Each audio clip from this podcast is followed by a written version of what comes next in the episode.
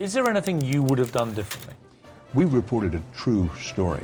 Our colleague Brian Williams is back in Kuwait City tonight after a close call on the skies over Iraq. Controversial Supreme Court nominee Brett Kavanaugh and questions about Kavanaugh's drinking in the past. Sean Hannity, come on up, Sean Hannity. Today, Andrew Cuomo is having a moment. Hi, I'm Chris Stirewalt. And I'm Eliana Johnson. And welcome to Ink Stained Wretches, where we break down what's going wrong and what's going right with the American news media.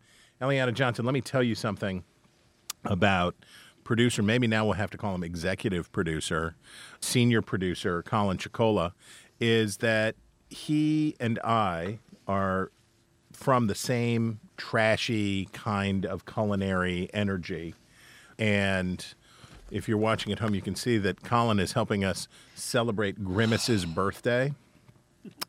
We are not, ve- very obviously not being compensated by McDonald's, but we have had something of a running gag on this show about McDonald's. Some of you may remember the McRib episode where Eliana ate her first ever McRib.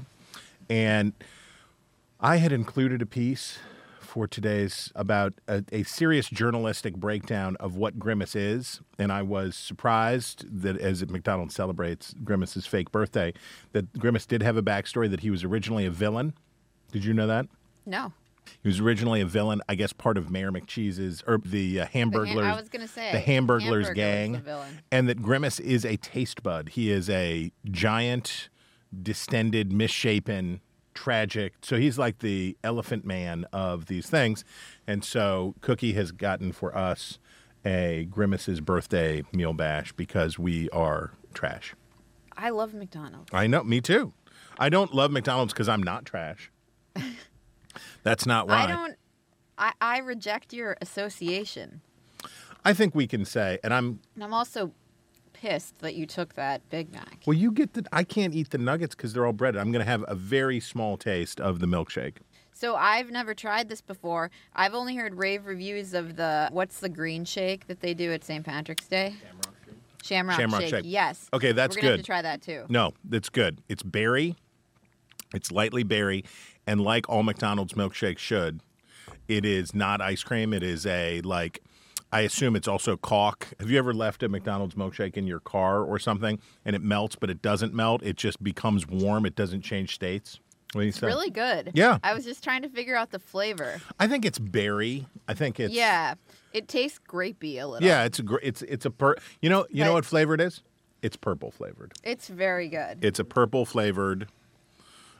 It's a purple flavored um, thing. It's very good. Now, like an animal... I'm going to eat the patties from the... Oh, my gosh. I can't believe you're doing that I'm, on video. Are you kidding me? He's eating a, a Big Mac taco. Yeah. I think I've seen that on TikTok. I'm into it. It's delicious. And I'm here to be slightly less fat. So I'm for it. All right. Chris. Mm-hmm. I'll start with While our I front page. Yes.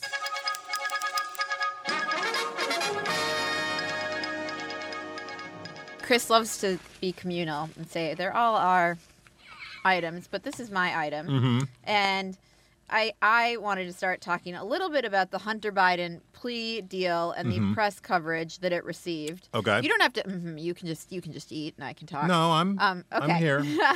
I'm a beefy um, okay. participant. And I wanted to give a shout out.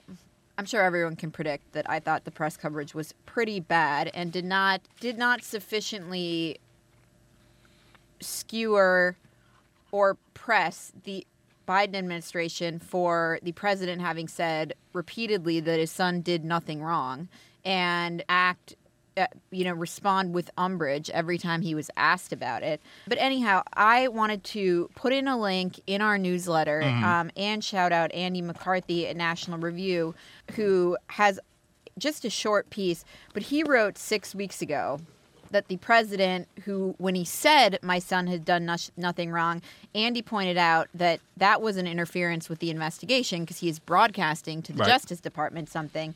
And Andy said then, this has led to speculation that the scam I've been predicting for a couple of years is imminent. the Justice Department could soon give Hunter a sweetheart plea deal in which he would admit guilt to the undeniable, a minor tax charge or two, plus perhaps a false statement on a required federal firearms form concealing his drug abuse. Swept under the rug would be the part of the investigation that really matters, the gross monetization of Joe Biden's political influence and what foreign adversaries like China believed they were buying.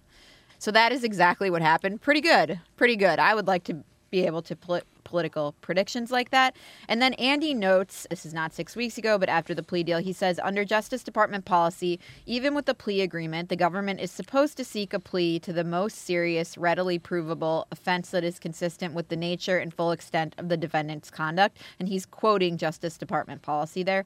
Hunter Biden committed tax offenses that could have been charged as evasion, which is punishable by up to five years imprisonment for each count. Furthermore, he made a false statement that enabled him to obtain a firearm. That's a ten-year felony under legislation pushed through by then-Senator Joe Biden to show how very serious Democrats are about gun crime. So he goes on to say that this is all a departure from Justice Department policy, which is why it is, in fact, a sweetheart deal. And it's not, you know, it's not just Republicans crying foul. But I thought that this piece, and we'll link it, was a useful antidote to all of the, the voluminous coverage of this in the mainstream press. Well, Andy McCarthy is a national treasure, and I'm very he glad that, that you included him. And I wouldn't have included mine. I debated whether to include mine because this is so rankly self-promotional. But since you already mentioned Andy's, I guess I will go ahead and roll around in this like a dog in a dead deer, like a dog in a Big Mac, and say that on June ninth, I published a piece that said, who the hell does Hunter Biden think he is? He made all these millions of dollars off of his family name, and now he's going to do like a aggressive Second Amendment defense on why he should be able to have a, not a license, have a permit to purchase a gun, and that he could do these things at this terrible cost to his father. And I said, politically, he's got to throw himself on the mercy of the court and try to do something. And obviously, Hunter Biden, dispatch subscriber, avid, clearly an avid Chris Stirewalt reader, took the cue and, ent- and is entering his plea. So there you go. I, it's, I did it. I love it. I do think, though, that just this is politics, not media, but I do think this is poses an interesting question for Republicans and Trump. I don't know what other charges are likely to come for Hunter Biden. I assume some. Well, so one of the weird things about this was that Hunter Biden's lawyer came forward and said the investigation is closed, everything's over, while the Justice Department said it's ongoing. Well, this this this Delaware-based tax and gun thing may be done, but I suspect that in terms of what else Hunter Biden has done over the years, they're probably not done. But this is a, a, a good place to start. But the question now is, Republicans talking about the sweetheart deal. The question for Donald Trump is, what would you get if you pleaded, right? What what kind of deal might Donald Trump get? Could Donald Trump avoid jail time if he pleaded guilty and made a deal here? And I bet he could. I bet it's possible. I mean, people go away for a long time for records, for state secrets and stuff, but there's some extenuating circumstances here.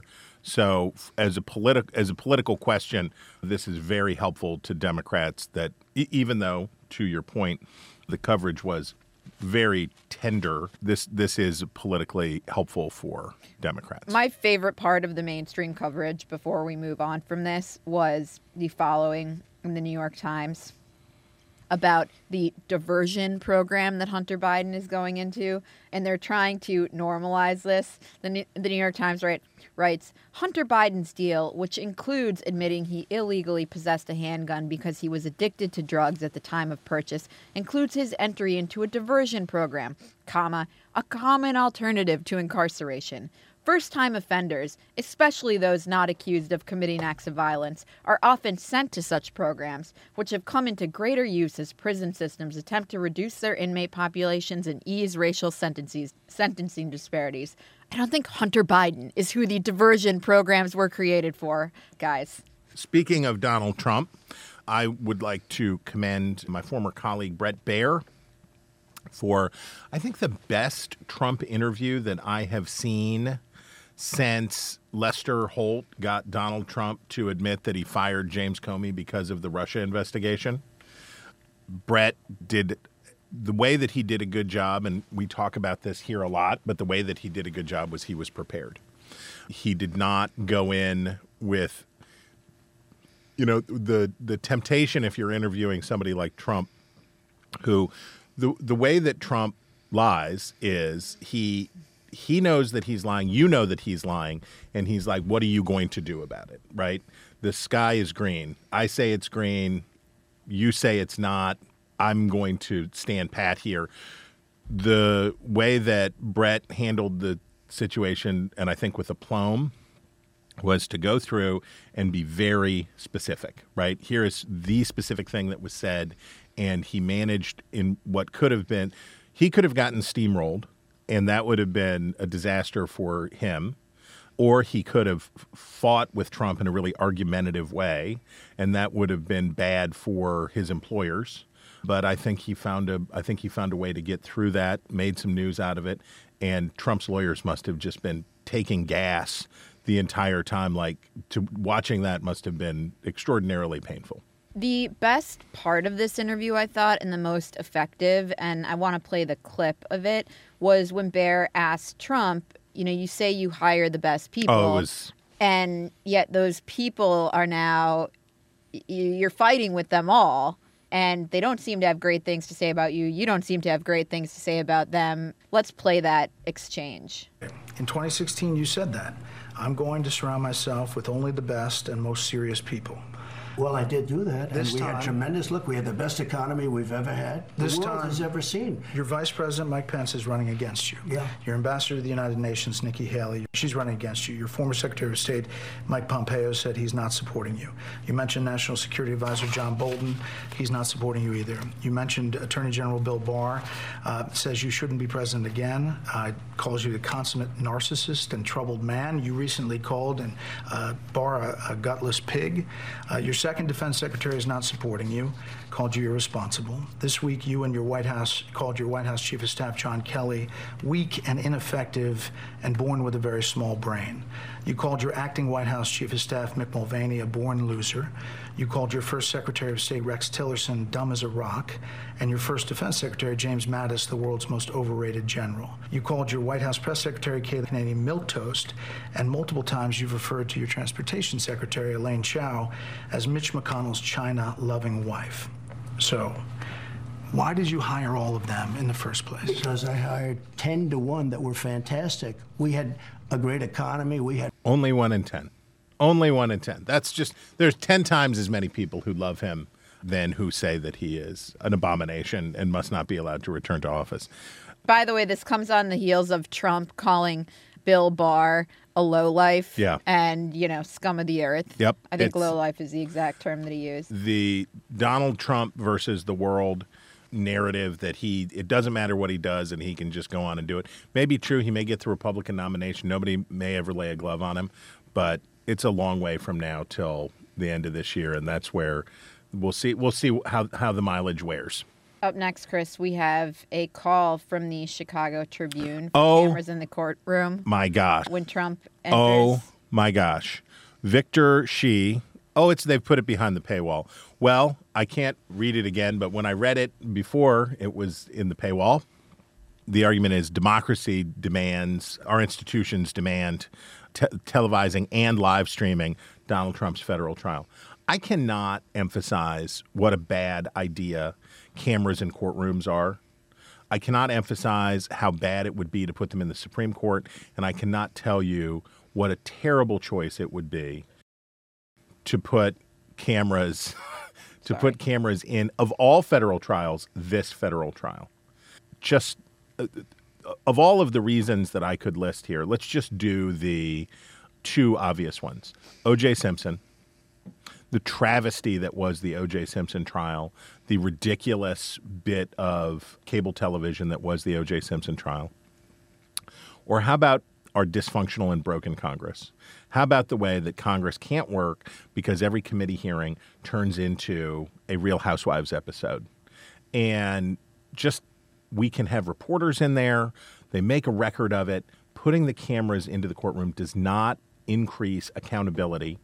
It sounds like transparency, but as you've heard me say many times before, transparency and accountability are two different things. And you can be transparent without being accountable, and you can be accountable without being fully transparent. Let these trials take place. Just stop it. Also, we've se- I mean, we've seen the same sort of distortion effort in the White House briefing room. Yes. Where the presence of cameras distorts what actually... You got it. It, it changes the dynamic of what actually happens there. Performative um, tomfoolery. And, yeah. It, and at times, like, the it, it would be more informative not to have the cameras because the performance artist aspect to it makes it makes the information extracted actually less useful. All right, Jake Tapper, and how are things going at C N N post-licked? And Jake Tapper says C N N... We long for the days. Jake Tapper says C N N won't cover, quote, potentially dangerous Trump speech. This is the speech that Trump gave at his at his mini White House at his country club in New Jersey, which was a rambling... a, a, a typically Trumpian airing of grievances, and that they're not going to do it. They're not going because to cover it. Because they have integrity. They have backbone. They are the good people. Tapper told his guest, and this is... Yeah.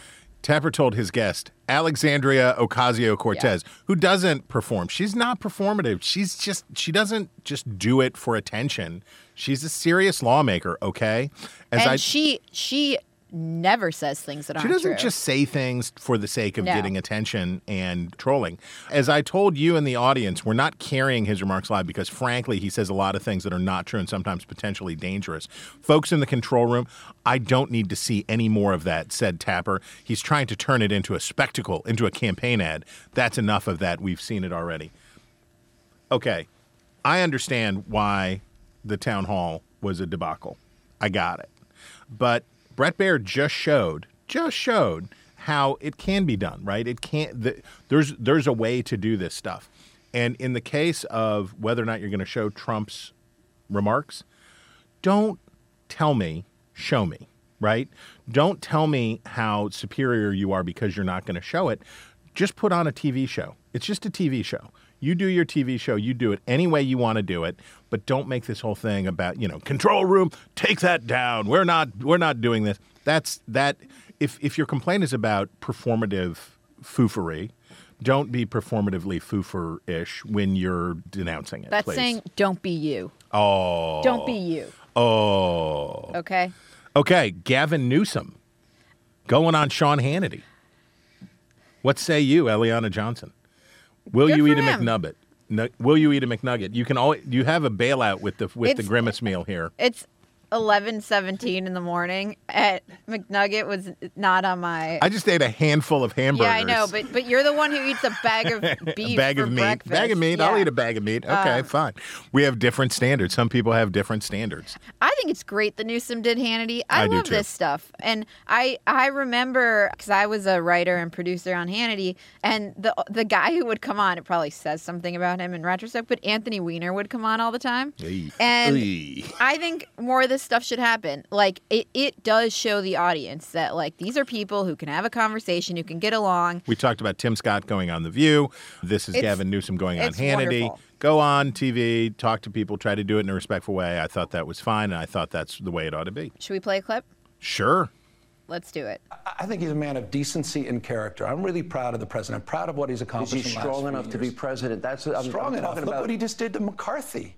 He ran circles. Look, look at the vote card. I didn't Kevin like the vote. Got, I wouldn't I mean, have voted for it. Exactly. Kevin got played by the President of the United States. I'm for results. I'm for results. I don't think the American the the people day. benefit. I like the plan that would have saved four point eight trillion dollars. All right. Yeah.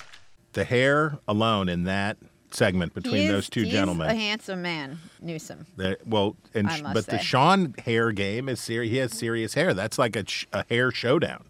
That is hair v. hair. Okay, my colleague Christine Rosen.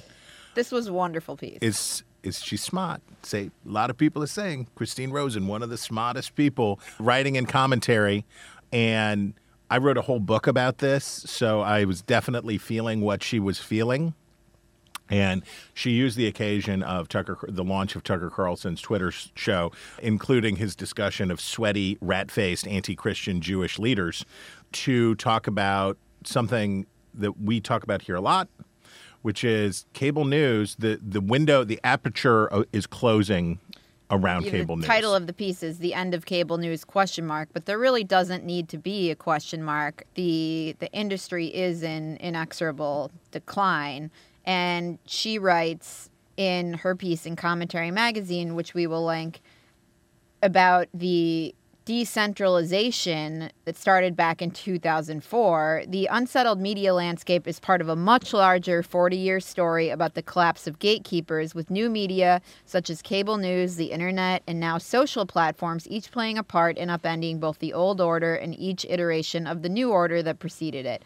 Much of this was a welcome democratization of an industry that had grown insular, sanctimonious, and unaccountable in its behavior. Yes, we just taught, we just gave a couple of examples, C N N. When a Powerline commenter successfully exposed the fact that C B S News icon Dan Rather had aired a story on sixty minutes just before the two thousand four election that lied about President George W. Bush's service in the Texas National Guard based on falsified documents that Rather had failed to verify, it heralded a new world of citizen-sponsored fact-checking of institutions.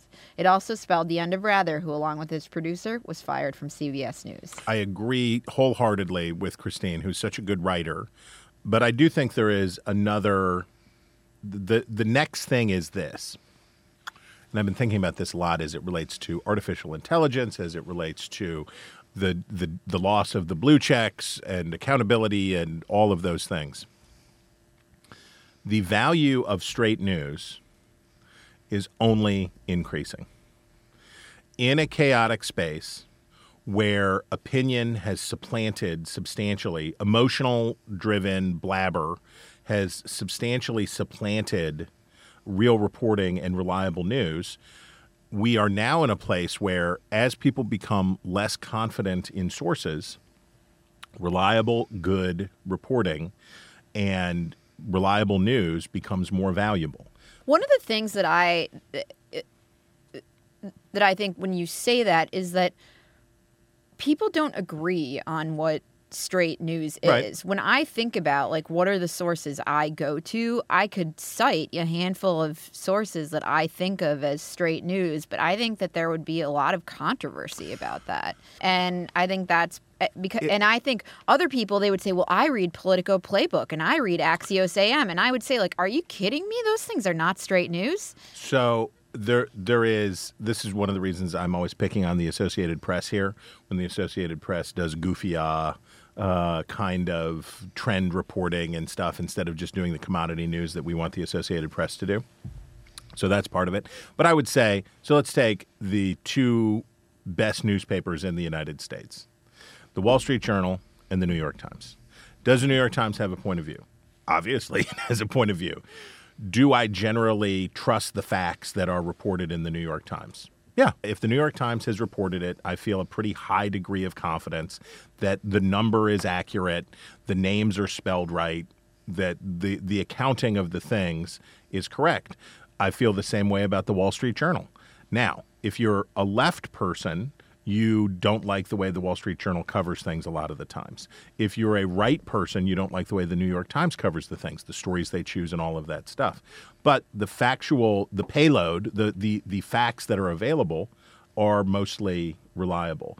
And that brand of just being right at a core level is worth something, even if it's even if it's tinted in...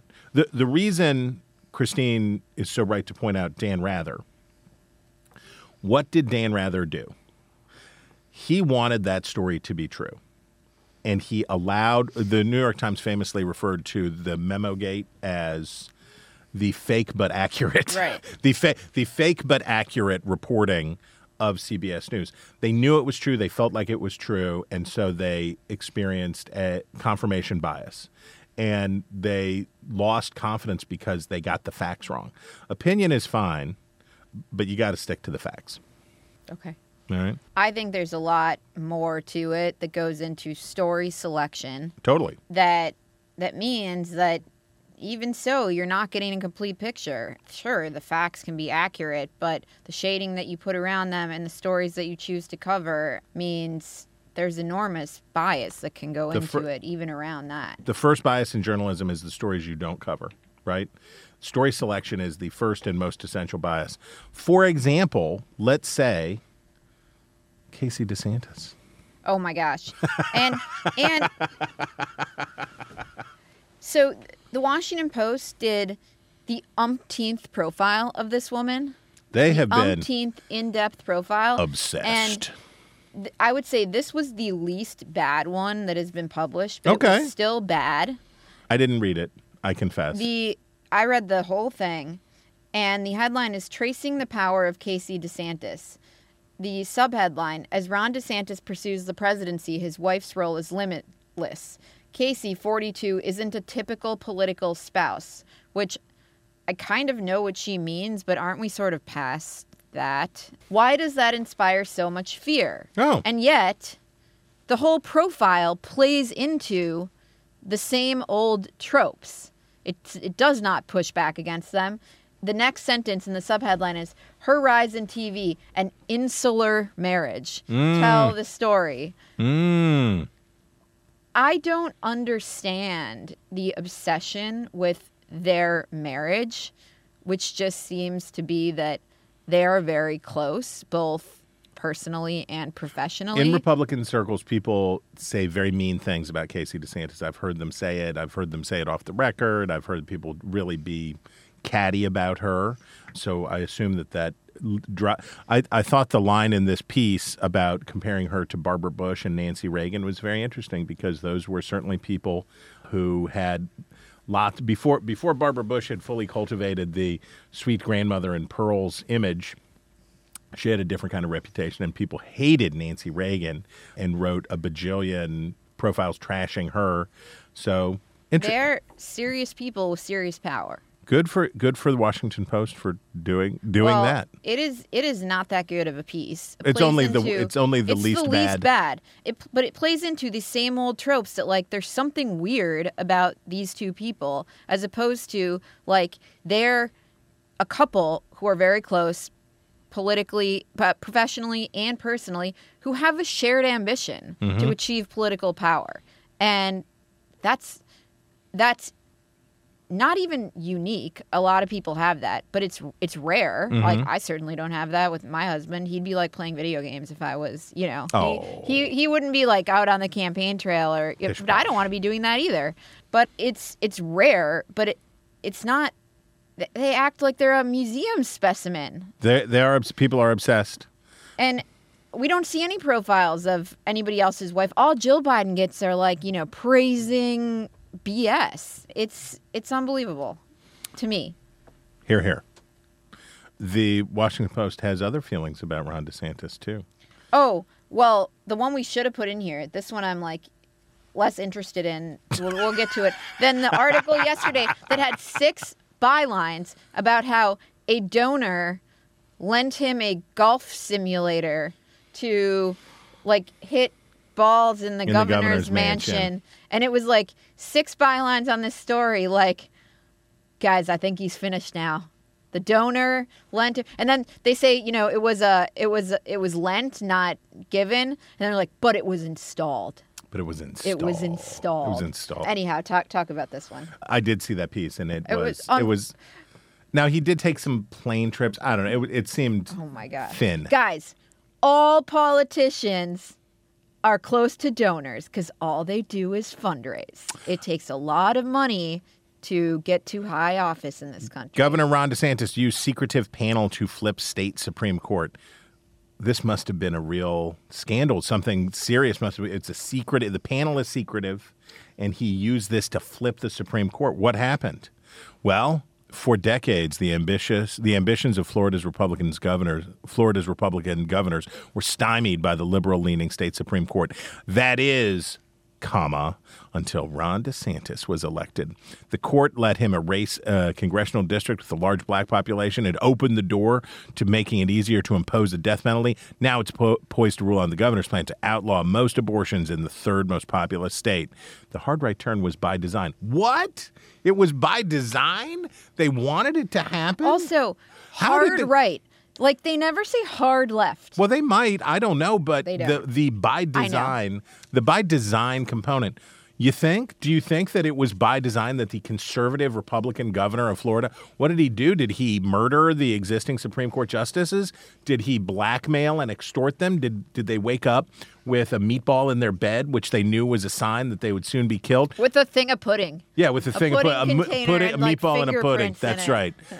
You're next. No. He appointed he appointed justices to the court. DeSantis seized on he seized on it. He he he other other governors would have just let the Supreme Court vacancies go unfilled.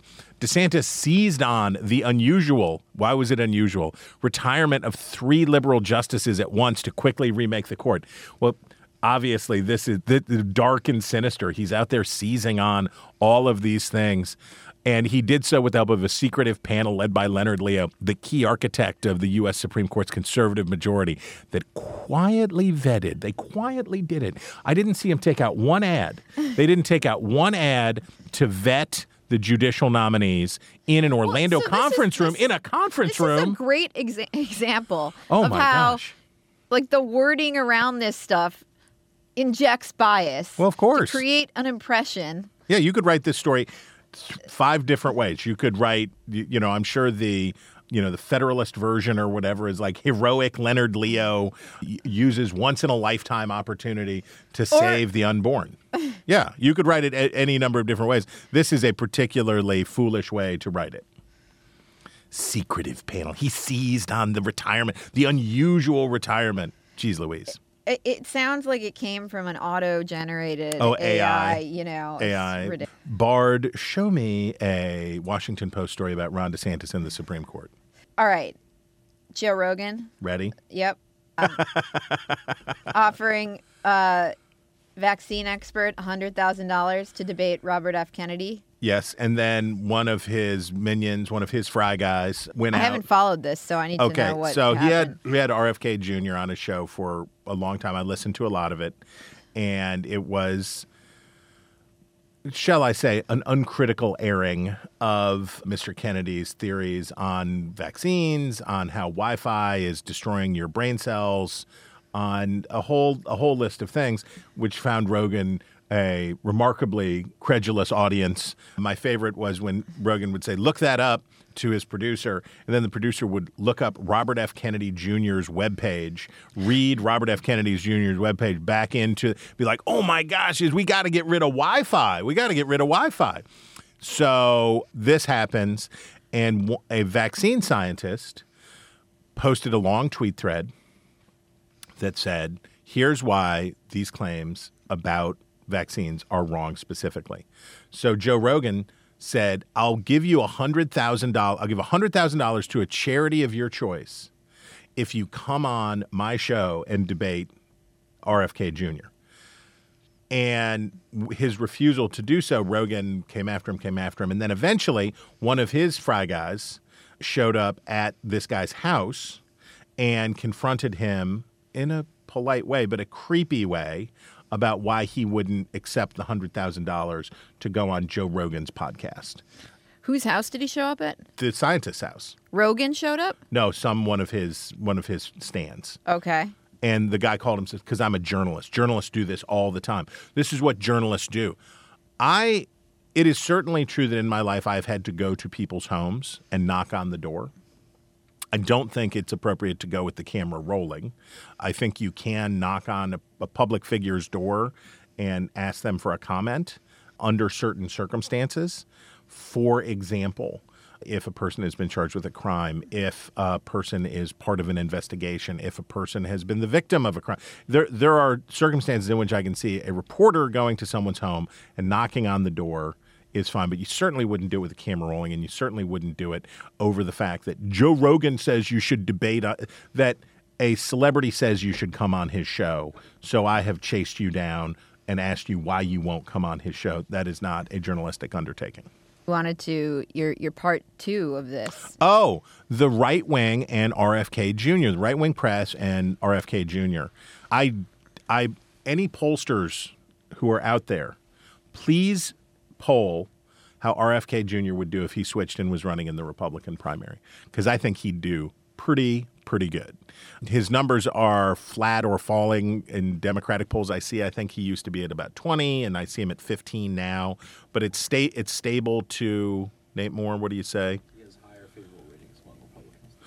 He has higher favorable ratings among Republicans. Not only has he shifted into summer tweeds with aplomb, he is keeping the data fresh. So here's the National Review piece by Matthew Scully. Tough and talented, the long shot candidate has earned respect.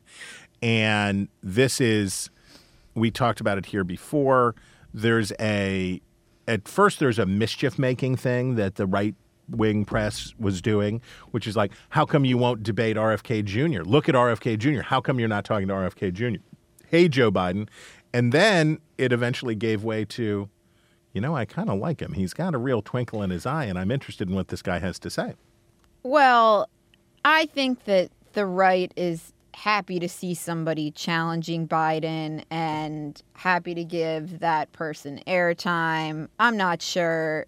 I think the affection is growing. I think the affection is growing. But I think it's for that reason. I, I'm I'm not sure he would do great in a Republican primary. I think he would do as well. I think here, he would do as well as some of the other bet. contenders. Here's are my doing. Bet. He'd do as well as he'd, Doug he'd be, Burgum. He'd be doing better than Vivek Ramaswamy. Yes. Yeah. Okay. That's fair. I think that a lot of older people who have a strong, and he's very charming in his way. If you listen to him on I, Joe I Rogan, agree. He's very charming in his way. And I think that there are a lot. Uh, if I think what Republicans ought to be cognizant of is if R F K Junior ends up running as an independent, which I certainly think he might, he or switches to the Republican side. If if R F K Junior ends up on a Republican debate stage, good luck. Good luck out there, folks. Good luck. I'm I'm gonna take I'm bearish on, on R F K Junior on, on being a Republican. We'll see. We'll see what happens. Well, I, I'm taking the under on that. But if he, certainly, I would say if he runs as an independent, he would do more harm to the Republican side than he would to the Democratic. Okay. Okay. Speaking of rich people. The Titanic sub? Titanic, it's a, it's a submersible. You can't say it's a submarine. I've been corrected already as as the American news media learns to become submersible experts. We don't even have the most amazing part of this, which is the part that Cookie was telling me about before the show, which is the the rich guy who's on there, his son's tweets. Oh. His stepson's tweets. Oh, no. What is it? Now, as we record this, we should just say as we record this, the vessel has not been found, and the clock has not run out on their air supply. So, Cookie, he said, can you get a mic? Yeah. Okay. Get on mic. We need Cookie yes. on mic. You got us the, the Grimace the meal. Well, you didn't get the Grimace meal. Intern Jay got it for us. So. Thank you. It was, it was yeah, a big team effort. So the stepson said, please think of my family right now during this hard time. And then the next tweet was him at Blink one eighty-two saying, they helped me get through stressful times, like rock on. Oh. And then he and then he continued to tweet like, ladies, I'm single. Oh, no. And it went on from there. And I think there's he has a history of doing these sort of things on Twitter. Oh, no. Yes. Oh, that's so sad. Uh, a troubled, a troubled youth. He's the Hunter Biden of... Yeah. Okay. So my, I love this Daily Beast story so much. The lost Titanic sub didn't even have a basic safety beacon.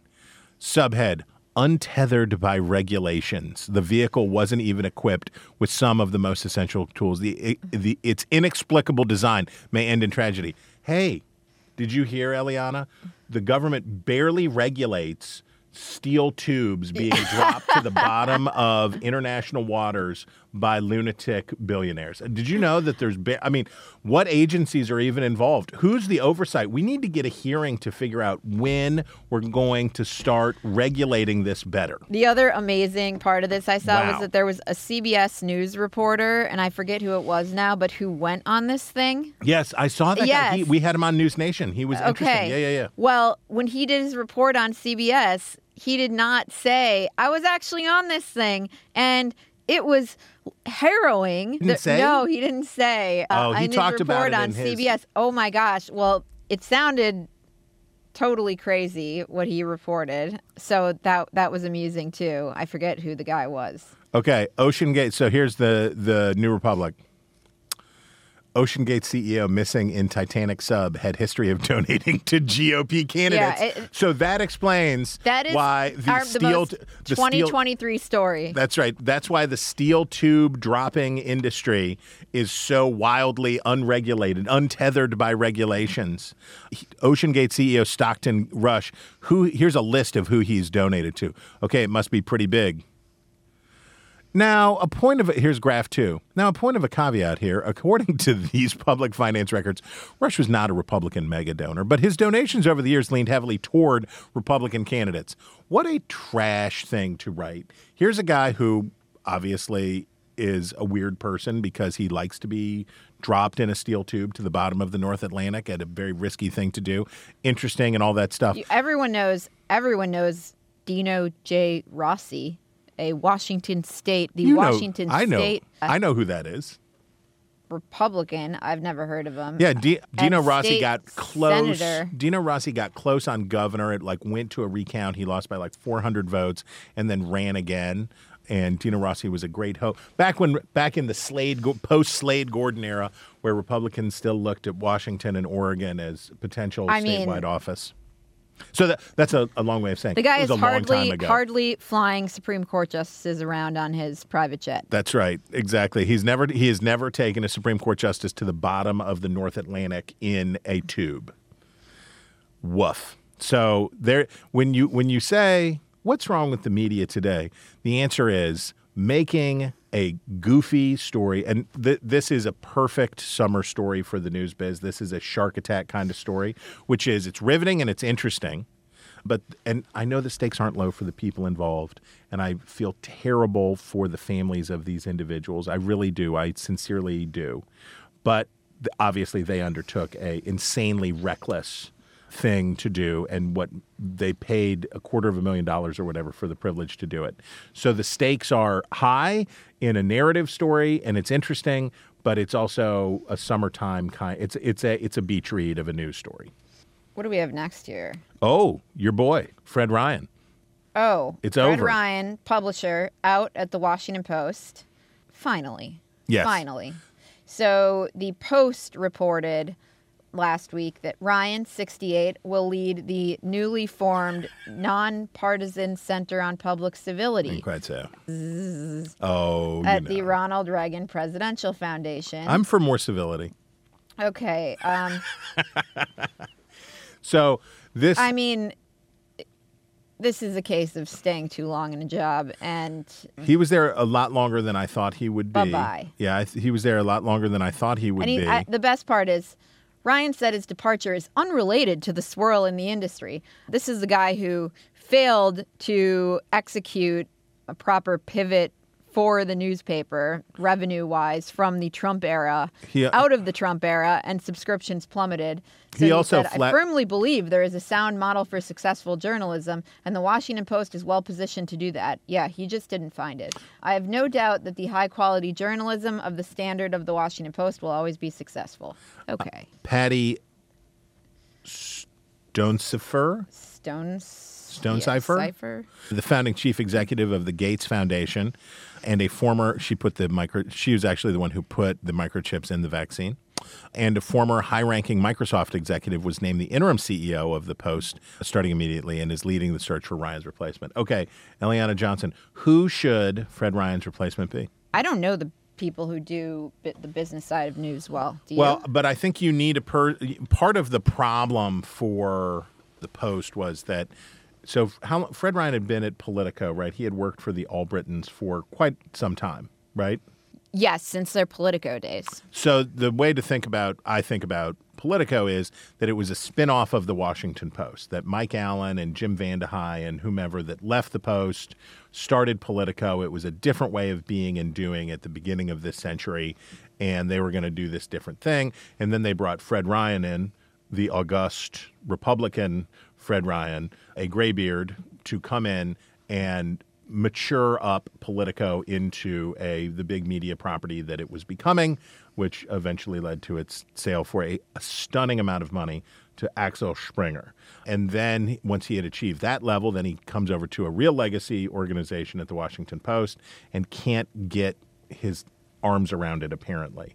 So what does the well, Washington Post, does the Washington Post need a disruptor? Does the Washington Post need steady hands? What does the Washington Post need? My understanding, and I, I'm the last person you should listen to on how to monetize journalism, but is that what the Post failed to do is to establish a stream of revenue, like steady streams of revenue outside news, because news does not make money, really. And which means what the New York Times has done is people pay for games and people play for cooking and people play for Wordle and they have The Athletic and, you know, these other sorts of properties where you go to the New York Times and it's not just to read the news. Oh, um, did you know all this my, other stuff? My son, who I got playing Wordle because I'm a huge nerd, my eldest man-child, I've never gotten, and it's luck, obviously, but I've never gotten the first, gotten it right one, on the first try. He's already gotten it right on the first try. Well, he's smarter than you are. I know. I'm devastated. Wow. I'm devastated because he's already better. They have these math games, and when I try to play the math games, no question. I look about like that. an I look like an audio animatronic bear. I'm like, I don't know what it is. Yeah. And I can't do it. But and so I thought, at least I've got Wordle on him. And then he sent me the his score with some sort of an anime GIF of somebody, you know, slicing open a cantaloupe with a laser sword or whatever. and I, I'm I am I am defeated. Yes. Oh, if we're bagging on the Washington Post, can I bag just yes, one yes. more bag further? seventeen fatalities, seven hundred thirty-six crashes. The shocking toll of Tesla's autopilot. Get it? It's shocking because it's an electric car. It's an electric car, so it's shocking that they're killing all of these people. Hilarious. This is, I don't care whether you drive a Tesla or don't drive a Tesla. I don't care. The unfairness of this story, the rank unfairness of this story is wild to me because what it's saying is this car is the, the allegation that this car is so unsafe is based on a comparison to what? How many crashes and fatalities are of typical cars that would be doing this, right? So they're holding the Tesla that it has how many people? seventeen fatalities. Do you know that forty thousand people a year die in car crashes? And I'm sure that you can measure out the number of hours driven equal to the number of fatalities. This was a sensationalized, and I'll just, to, to be particularly sour about it, if your company, if your news organization is owned by a tech billionaire, you cannot attack the business of another tech billionaire unless you're really, really good and careful about it. So if Jeff Bezos' newspaper is attacking Elon Musk's car company, you better you better do a really good job. And this was this felt gratuitous. And I'm not saying that there wasn't secrecy. I'm not saying it shouldn't be paid attention to. But this is this was done in such a way to suggest that that. It would be possible to have no fatalities in driving cars, and that that's not what we got here. You know, Eliana, I feel like I've been doing better lately with my dumping on the Washington Post, but this episode very clearly has turned into a long vituperation of the Washington Post. So we're already this deep in. Why stop now? I actually liked this piece. You liked this piece? I thought it was okay. W- Okay, you, you go first. Oh, my gosh. Okay. Author, writer Kara Vaught says, inside a conservative confab for young women where feminism is a lie. For the modern MAGA woman, happiness might mean, might mean being a, quote, trad wife, fearing trans women, and buying anti-woke tampons. So I think the framing of the piece uh, maybe that she isn't responsible for. But the point is that this Washington Post reporter went to the Young Women's Leadership Summit, an annual event thrown by Turning Point U S A, a sort of MAGA youth group. This is Charlie Kirk's, I mean, it's a a, a dubious organization. It, it is C PAC for people who say that C PAC is too establishment. And they bring together these constellations of right-wing media figures, of often of the Michael Flynn wing of the Republican yeah. Party. And the way that this piece was, I did not like this piece because I found it sneering. I was going to say the the framing of it is snide yes. and condescending and written like a coastal elitist who yes. has never met, you know, conservative woman from the Midwest. It's very it, it had a, it had so, a snide and sneering tone. But what I liked about it was it did like it did talk about the emergence of like this conservative counterculture to the Eastern professional class. And so I'm just going to read a little bit from it. In the seventies, women were given all sorts of lies. One of these women said, they just told us, well, you can be a man. And I and I guess we've kind of accomplished that, but are we happier? The attendees couldn't speak from experience, having been born in the nineties and two thousands. But Clark, who just turned thirty, was very sure the answer was no. What I'm here to tell you is if you were just to go if you were to just go back to biblical roots and what God had designed women to do, we will be happier, she told them. The young women absorbing this wisdom were not necessarily zealots. Some women are saying it's a sin for me to go out, this woman said, but that wasn't her. She connected more to the remarks from Allie Beth Stuckey, a conservative Christian influencer and podcast host who told attendees that being neither a trad wife and mom nor a successful business owner would nurture their self-worth. And it did get to, like, I like that it touched on some issues that I am. Chris, I'm sorry. Colin, Chris is showing me the picture. Well, I'm sorry. Colin's doing a two-finger sneak on the last McNugget in his box, um, and it's great. Okay. I am interested in all of this proselytizing that is aimed at women. Yeah. And the vast majority of it is like, lean in, be professional, reach your highest, you know, professional aspiration. And I felt personally that there was a lack of, like, advice aimed at women on how to For achieve, sure. like, their personal goals because that was considered not feminist. Right. Now I think in conservative circles, there's almost, like, too much. You know, this veers to the other side of, like, stay at home, be a trad mom. Char- and Charlie Kirk has gone there and said that. And what I don't hear enough of in this world is everyone's different. Right. What will make you happy might not be what will make everyone happy. That some people will want to do both at different times in their life. Right. Some people will want to do both at the same time. And that and that some men might want to do both. And that's like what I don't like about all of this. There's not enough like, a, you know, attention to the fact that everyone's different. Women and men are both capable of doing both of these things. As a ma- as a matter of journalism, I would have found this much more interesting if the Washington Post would have not gone and and punched down at this. I totally agree with I'm, you. Which I'm sure is goofy. I'm sure it's not nothing that I would. En- I'm sure it's nothing. It's not made for me, but I'm sure it's nothing I would enjoy.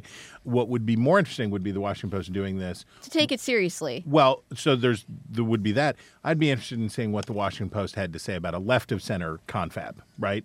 I would be interested in if this if this same piece had run in National Review, it would be interesting and challenging. But the Washington Post serving this up to its readers, this is what these dumb hicks think. Right. Is really and like young women trying to find their place and their purpose in the world is interesting. Okay. And uh, and like a sense of community. Okay, Eliana, bad news for you. Are we getting to the style section? Well, almost. You know I don't like going on too long. Tequila is about to become the U S's most popular spirit. Okay. Is this good news or bad news? It's bad news. That's bad for the environment. So every time you have a high noon or every time you make yourself a tequila sunrise, you should know that you're killing the earth. I'm not going to feel that way. Are you prepared to Are you prepared to, to accept your part? Time magazine wants you to accept your part in this. By Mexican law, tequila must be made from blue agave plants grown in one of five Mexican states. Mezcal adds a few more states and agave varietals to the mix, but the succulent mm, Mex- plant's limited growing range means that the Mexican tequila's global popularity has also led to a loss in genetic diversity. What? As manufacturers turn to high-yielding monocrops that require increasing amounts of pesticides, vodka on the other hand, can be made anywhere from a wide range of grains, sugar, beets, and potatoes. Not all vodkas. Emissions-wise, tequila and vodka are, production are on par. So you can don't worry about your carbon footprint in choosing tequila, but feel very bad about the monoculture of Mexican states because of the success of tequila.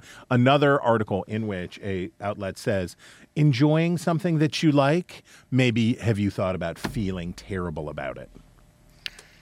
Speaking of which, ace producer and nugget, well, I was going to say nugget stealer, Colin Cicola, pointed us to the whiteness of green spaces, the cyclical nature of exclusion in environmental professions.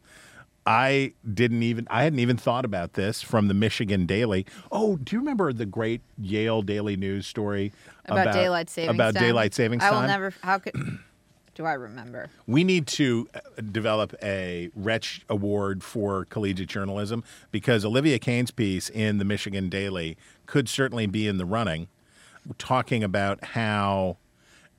Here's your lead. As we sat around the fire that night, one of the guides said he had a question for us. He stood up, standing in front. He stood up and standing in front of us, asked, "What's missing from this group gathered together right now?" Here, move your cursor. I can't read. We all looked up and from avidly focusing on not getting our marshmallows on fire and pondered the question in silence. I knew there was a hidden lesson to be learned, but I didn't know what it was. The silence stretched into minutes. Oh, my gosh. And f- for the first time on the trip, it was a truly uncomfortable silence. It was clear that we were missing something important. Move your cursor. Uh, I'm not touch- even touching my computer. One of the guides finally sighed and said, "This is a group that is entirely white. That's not okay, guys. You see that, right?" In recent decades, as the climate crisis facing the global population has become more and more dire, specific fields that focus on environmental sustainability, environmental science, environmental law, envi- environmental engineering have seen an influx of professionals. But the people who d- dedicate their lives to reducing the impacts of climate change are, in large part, white. Wow. You know what? It is a good piece in noting only you rich white people care about you got this it. stuff. That's right. There you go. There you go. Very useful. There you go. Men's Health magazine, I did not know this. Men's Health magazine has become goofy uh, and super political. I haven't looked at Men's Health magazine for a long time, but when somebody sent me this article that I'm going to make you read the headline of, I looked at their website and they had a big profile on Jamie Raskin on the cover, Lord. and it was it was stem to stern with very politicized, it's it sort of has a Rolling Stone kind of political energy to it. But what's this article? About gynosexuality? Hit me. Okay. Men's Health, the headline is, "Are you gynosexual? Here's what it means according to experts." What does it mean? "If you're attracted to women or femininity, it might be the label for you." Lead. "The number of terms and identities uh. under the L G B T Q plus umbrella is ever-growing, allowing more and more people to describe their sexuality with words that make sense to them.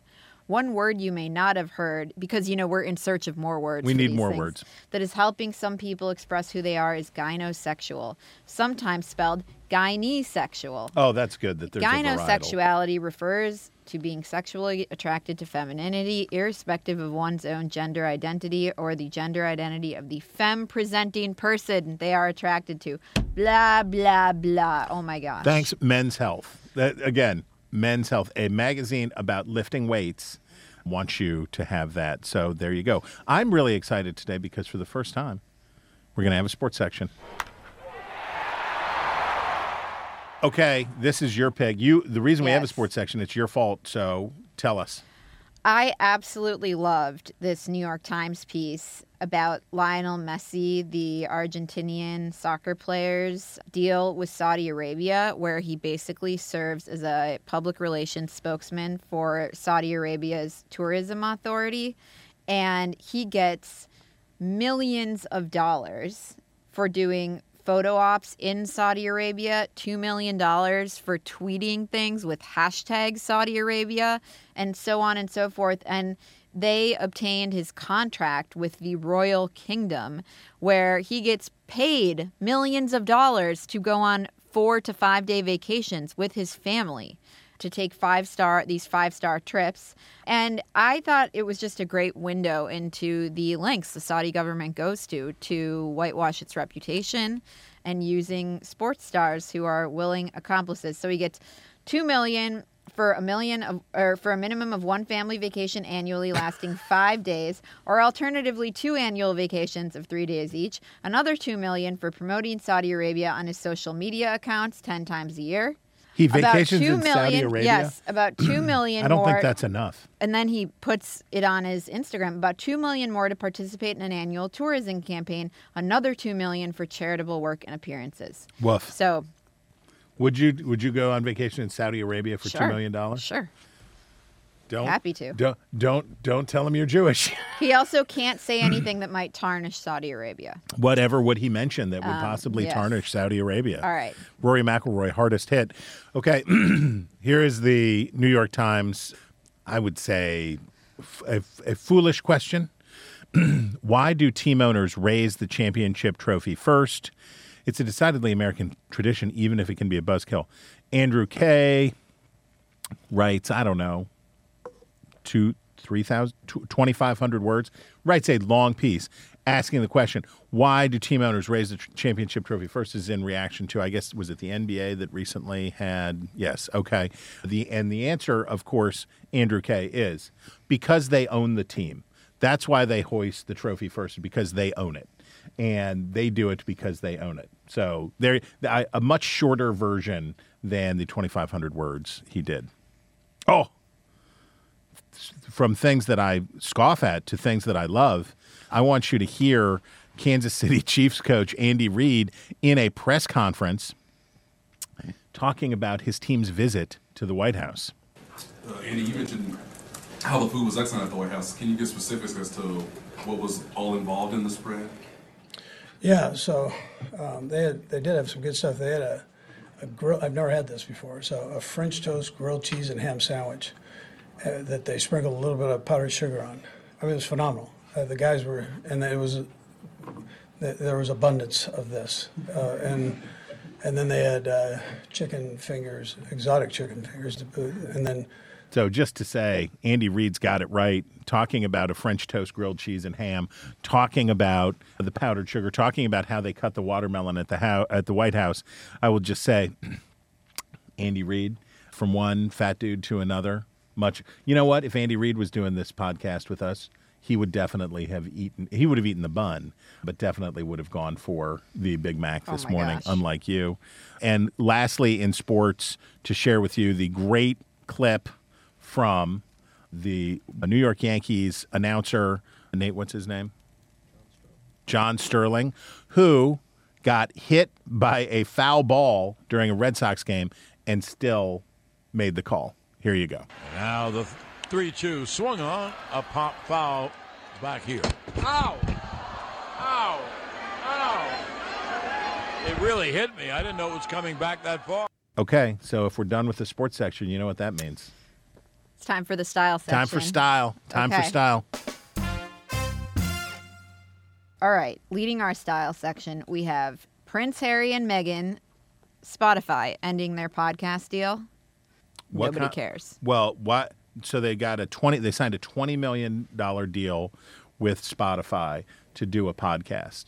And how many... I love the Wall Street Journal saying, the cancellation is a sign of the continuing correction in the podcast market.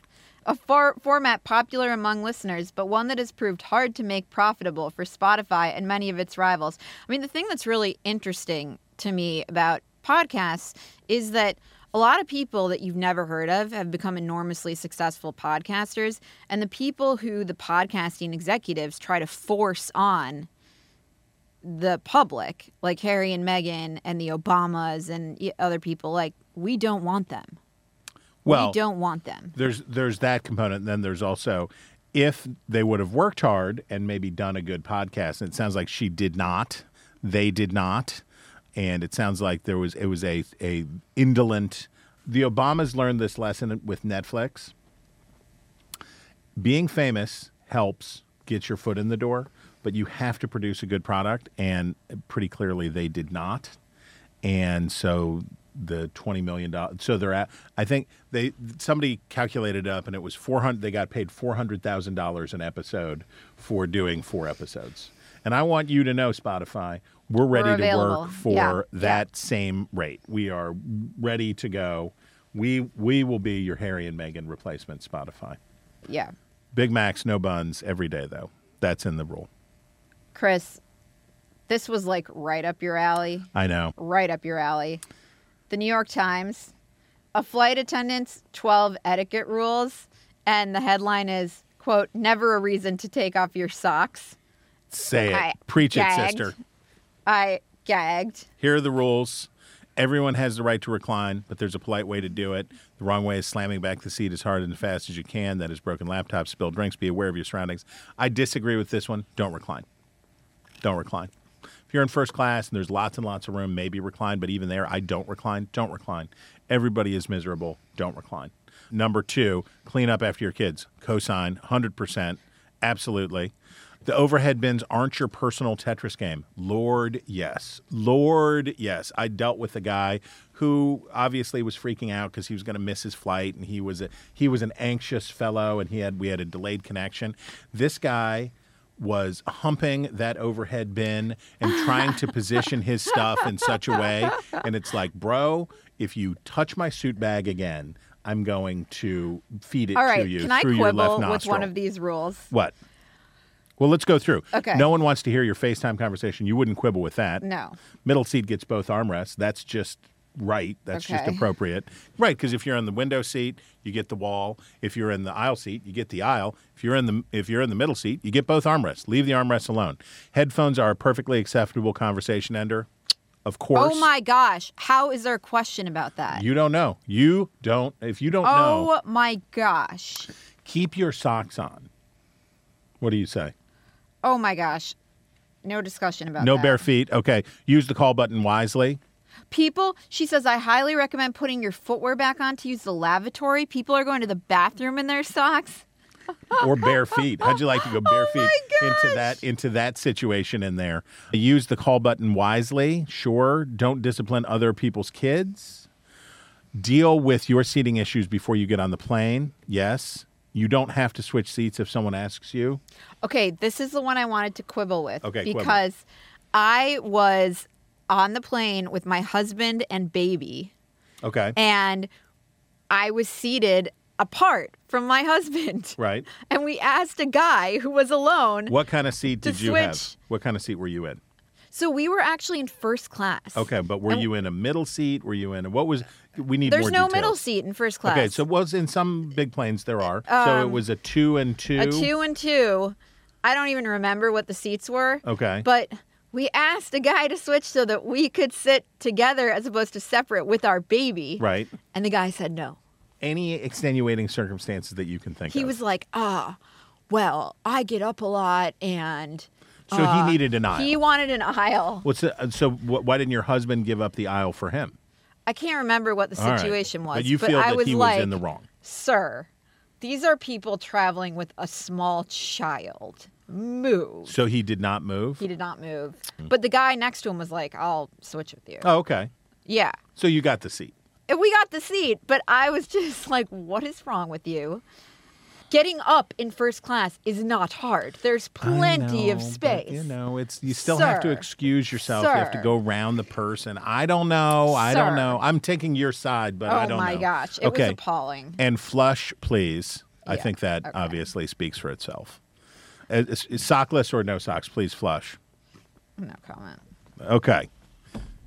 What time is it? It is finally, finally time for our obsessions.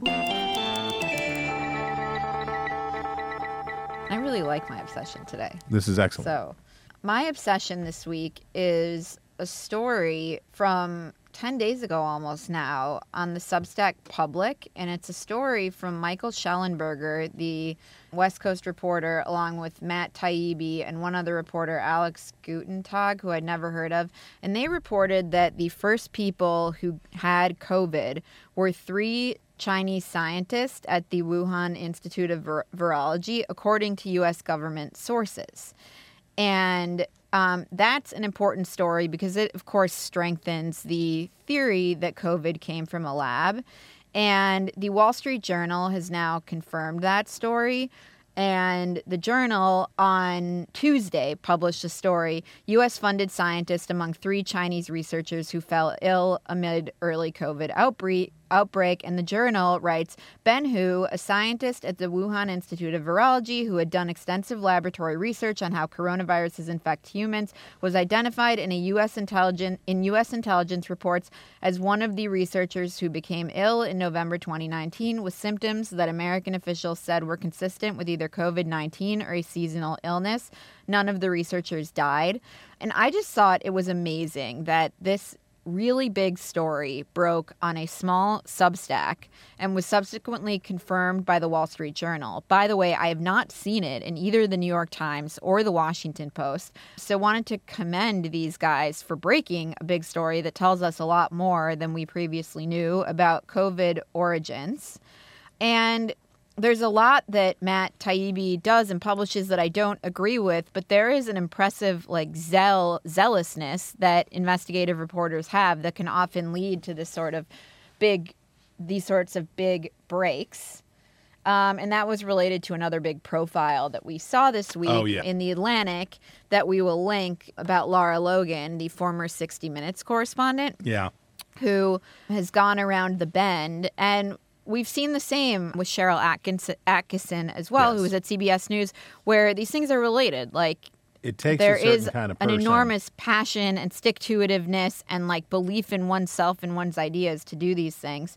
So anyhow, I just thought it was so cool that this story was broken on the Substack. Good for them. They've like pushed it into the American public.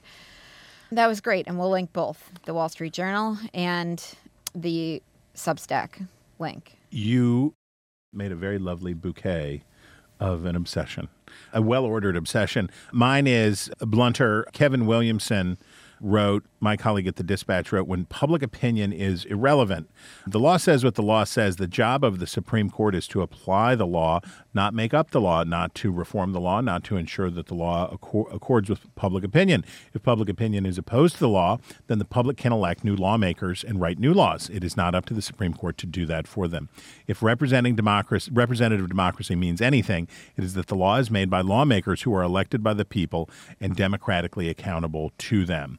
Not that the New York Times reading progressive public actually cares what public opinion says. Our progressive friends have been perfectly happy to use the Supreme Court to overrule national public opinion and the law for years, as long as doing so meant they got their way without having to win legislative elections and pass new laws.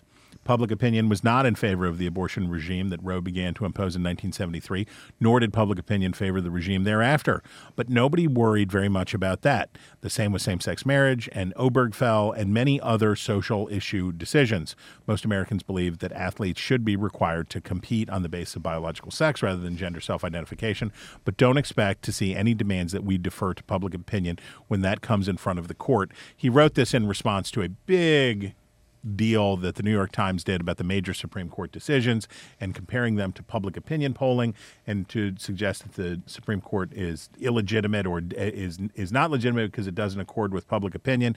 And I just want to commend this work to all of you and to say that the, the the necessity of Kevin Williamson, there are many ways in which he is necessary, but one of the great necessities of Kevin Williamson is that first paragraph I read you and the willingness to say hard, plain things in plain ways that can be understood, and he doesn't mince words. And as a person who has spent a lot of time in his career talking about public opinion, it is good to remind ourselves when public opinion matters and when it doesn't.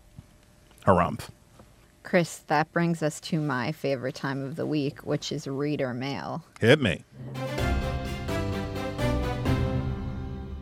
We have a note from Dave Keppel in Ohio, who writes, "Spotted this on Axios P M report for Monday, June nineteenth.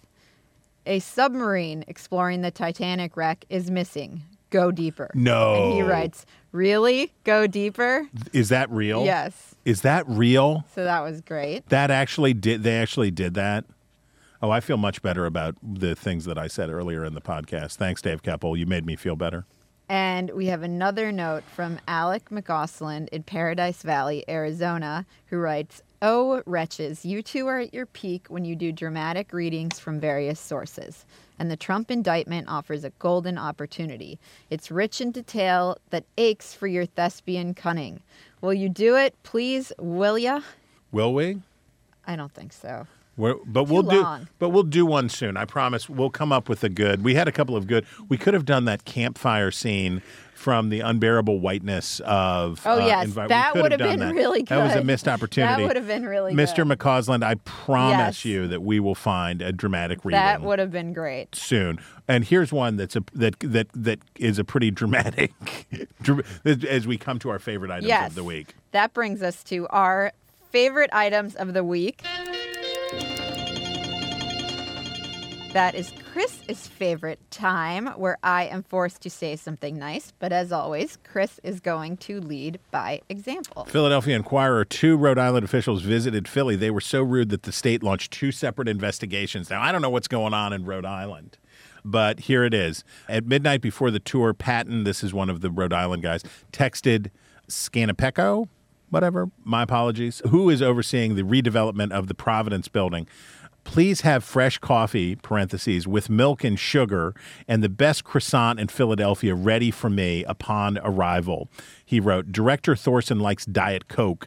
Have a cold six-pack waiting on the table in the conference room. You have three hours to convince us to give you fifty-five million dollars. In the morning as the tour began, Patton commented on Scanapeco. Pecco's appearance, asking her, Lindsay, where's your husband? Why is he in Australia? Good thing you're married or I would move to Philadelphia. He also said, if I knew your husband wasn't going to be here, I would have come last night. The group visited the headquarters for Diadora, the Italian sportswear and sneaker company, where an employee offered Patton a pair of sneakers. Are these made in China? Patton asked. I hope not, because I really hate China. Then he turned to an Ameri- Asian-American female staffer in the room and said, no offense, hun. Kudos to you, Philadelphia Inquirer. This is the, this is the content, the the the anti-Providence, Rhode Island content that will satisfy many in New England. Mine, and this could have gone in the sports section, was a Sports Illustrated piece about a college bowling coach who quit after he had a, his affair with a player was revealed, and his response to Sports Illustrated was, I knew it was kind of a no-no, but there's not a rule saying it can't happen. Wow. There's not a law saying I'm going to go to jail for doing something like this. Wow. There's nothing in stone. I guess it's just an ethics code, like we frown upon it, but there's no rule. There's no law broken. And then he goes on to say, so the co his co-head coach of the bowling team is his wife. Wow. And he says, I was a stay-at-home dad for five years with the kids. Well, Amber got to go off and coach the team, and when she'd get back, I'd run practices on top of taking care of the kids while she was back, Steve said. When they'd travel again, I would sit back and take care of the kids. That's when I got hired on. She almost forced me to run practices. I was a volunteer the entire time before that, trying to help out Amber. Once I got hired on, one thing stemmed from another. I felt like I was doing too much for what I was being valued at. Wow. This Sir. guy, this gentleman Sir. is up for the Rick Pitino Coaching Award. He is Sir. on his way. I assume he will be joining Pitino's staff at any time. Wow. I knew it was kind of a no-no, but there's no... And also, Stephen F. Austin, having a ladies bowling team, very progressive for you. I think this is kudos to you for... You know what? Maybe this is the answer to the Washington Post story on the conservative confab. Is the answer is the Stephen F. Austin women's bowling team has a different viewpoint for what feminism looks like. Unbelievable. There you go. That is all the time we have for the news about the news. If you have a story you want us to talk about, email us at wretches at nebulous podcast dot com and sign up for our newsletter at nebulous podcast dot com. This has been Ink Stained Wretches from Nebulous Media, produced by Colin Cicola. Find us on iTunes or wherever you get your podcasts and leave us a five-star review. Just search for Wretches.